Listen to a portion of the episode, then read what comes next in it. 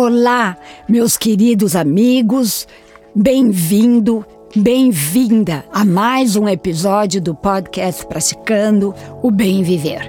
Eu sou Márcia De Luca e compartilho aqui semanalmente conhecimentos variados de yoga, meditação e ayurveda para inspirar você a trilhar os caminhos do bem viver. E hoje a filha pródiga retorna ao lar. Estamos de volta ao Hiper Estúdio Teses para gravarmos os episódios, tomando todos os cuidados necessários em relação ao momento. Estou super feliz porque a qualidade da gravação vai voltar à sua melhor versão. Gratidão pela compreensão de todos durante esses meses de pandemia.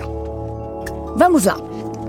Segundo a tradição da Índia, o respeito ao professor é um dos valores importantes a serem seguidos. Devemos aqui começar a analisar o relacionamento entre o professor ou guru, como é chamado na Índia. Em sânscrito, a palavra guru é dividida em dois. Gu quer dizer trevas ou escuridão. Iru quer dizer aquele que dissipa a escuridão. Isso quer então dizer que o grande papel de um guru na vida do seu aluno é o de mostrar o caminho para que o aluno saia da escuridão e das trevas e entre no caminho da luz e da sabedoria.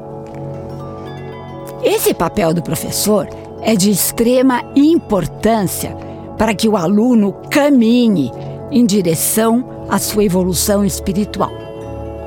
No entanto, o livre arbítrio do aluno deve ser respeitado pelo professor aluno e professor devem se tornar um e meditarem juntos para fortalecerem esse relacionamento sagrado, como se tivessem apenas um coração.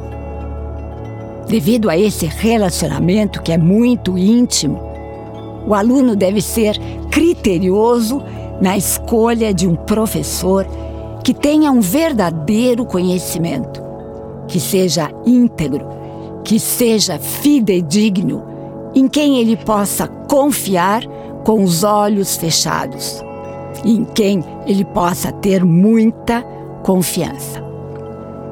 Hoje em dia, a oferta de cursos e pessoas que fazem um cursinho de final de semana e acham que sabem das coisas é enorme. Precisamos então escolher com critério, colocarmos nossa atenção e intenção nessa procura, pesquisarmos e todos os cuidados.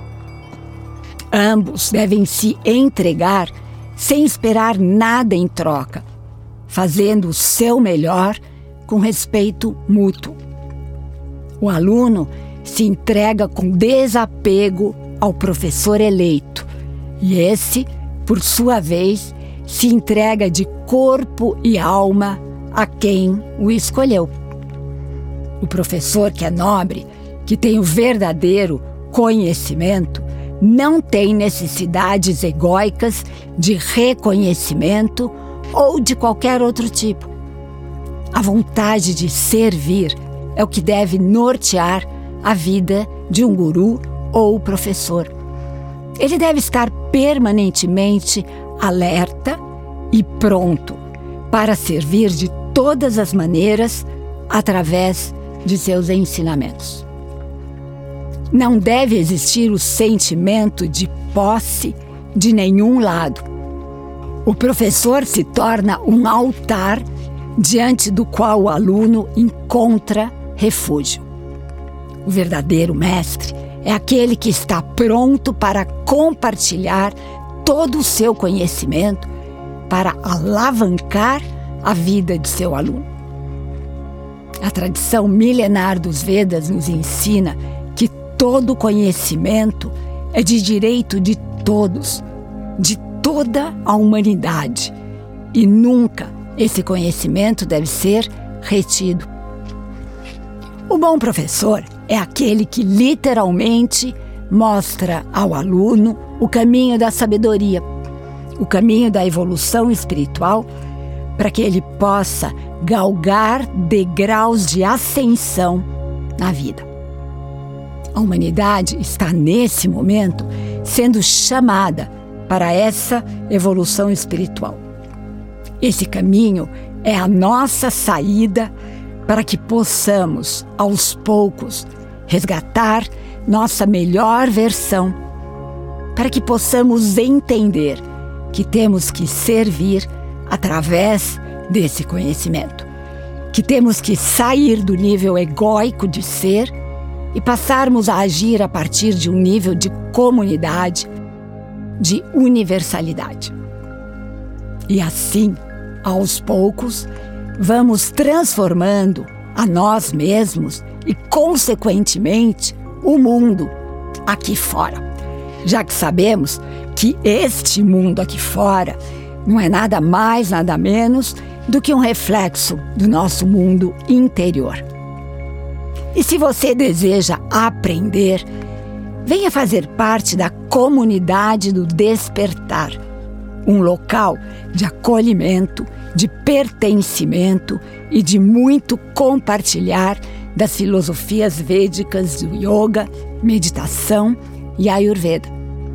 Visite o Instagram comunidade underline do underline despertar e inspire-se no conteúdo que oferecemos a todos vocês.